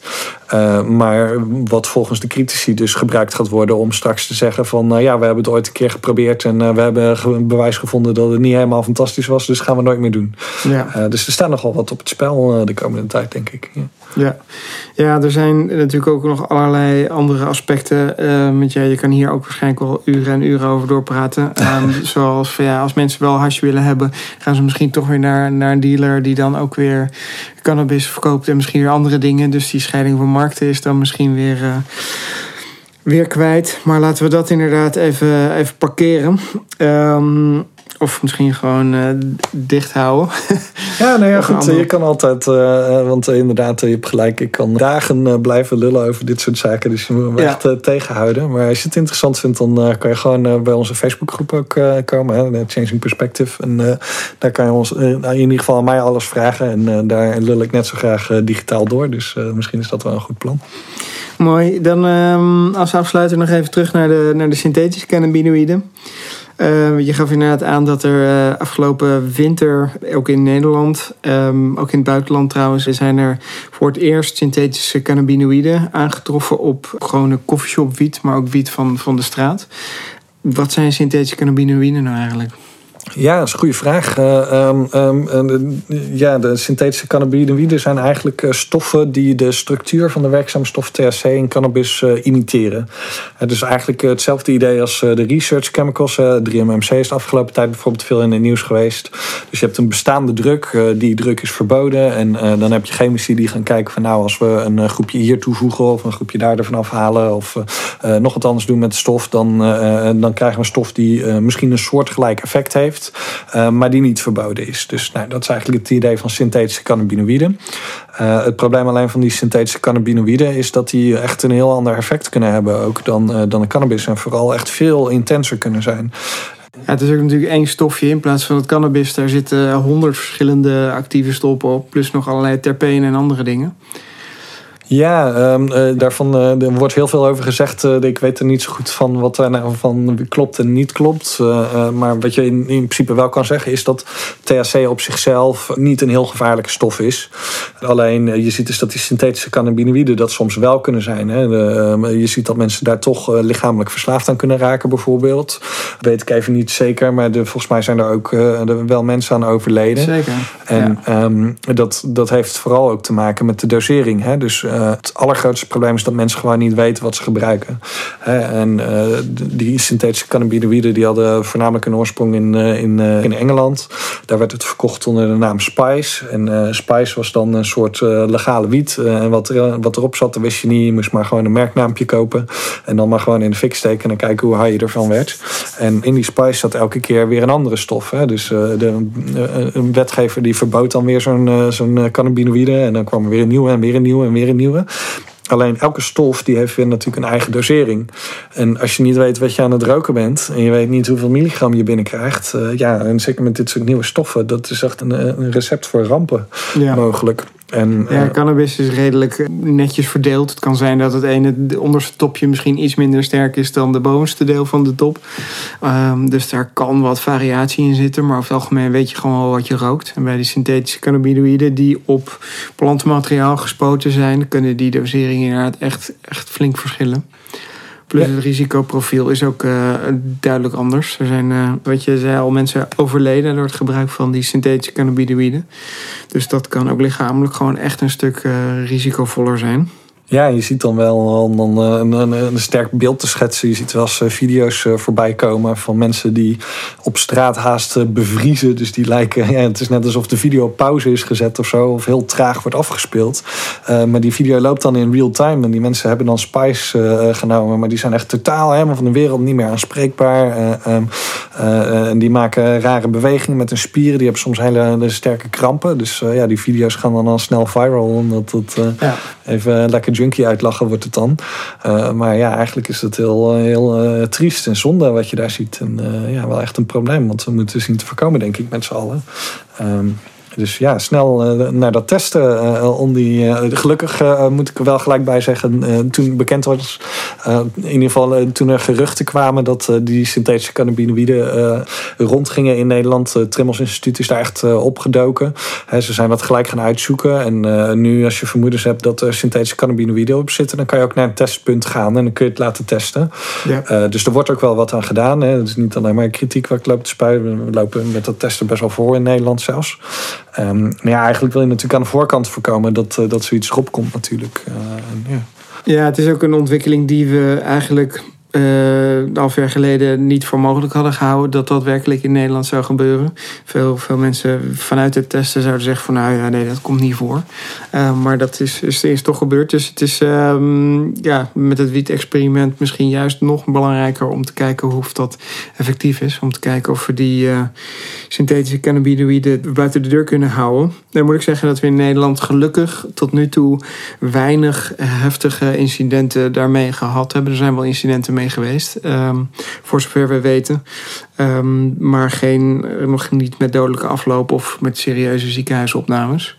Uh, maar hopelijk blijft dat, uh, blijft dat ook zo en blijft het gewoon um, klein en zonder grote incidenten. Maar we gaan het zien. Ja, uh, nou ja, ik hoop heel erg dat het wordt, uh, wordt meegewogen ook. Hè? Dus dat er niet alleen maar wordt gekeken naar de criminaliteit, maar ook naar dit soort aspecten. Ja, ja volksgezondheid is uh, wat betreft Unity natuurlijk het belangrijkste aspect wat er bij drugs komt ja. kijken. En niet vergeten het genot. Ja, ja, want daar doen mensen het natuurlijk voor. Ja. Gewoon de effecten en de leuke effecten en redenen van gebruik, die mogen ook gewoon benoemd blijven worden. Ja, dat moeten we niet vergeten. Zeker niet. Um, daar denk ik dat we ook een hele mooie afsluiter uh, mee hebben. Tom, ik wil jou heel erg bedanken voor een, uh, een interessant gesprek. Ja, ik vond het ook heel leuk. Bedankt dat ik zo mocht zijn. En uh, de luisteraars bedankt dat ze het al die tijd hebben volgehouden met ons. ja, we zitten op een aardig lange podcast. Maar dat zijn de meeste Unity podcasts eigenlijk wel. Die okay. lopen snel, snel uit.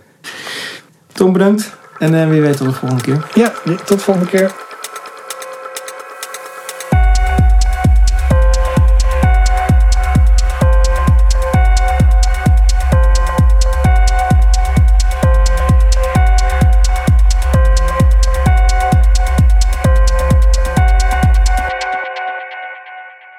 Dit was een podcast van Unity.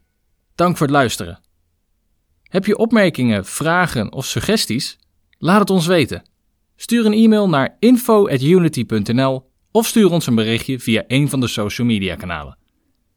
Think for yourself, care about others.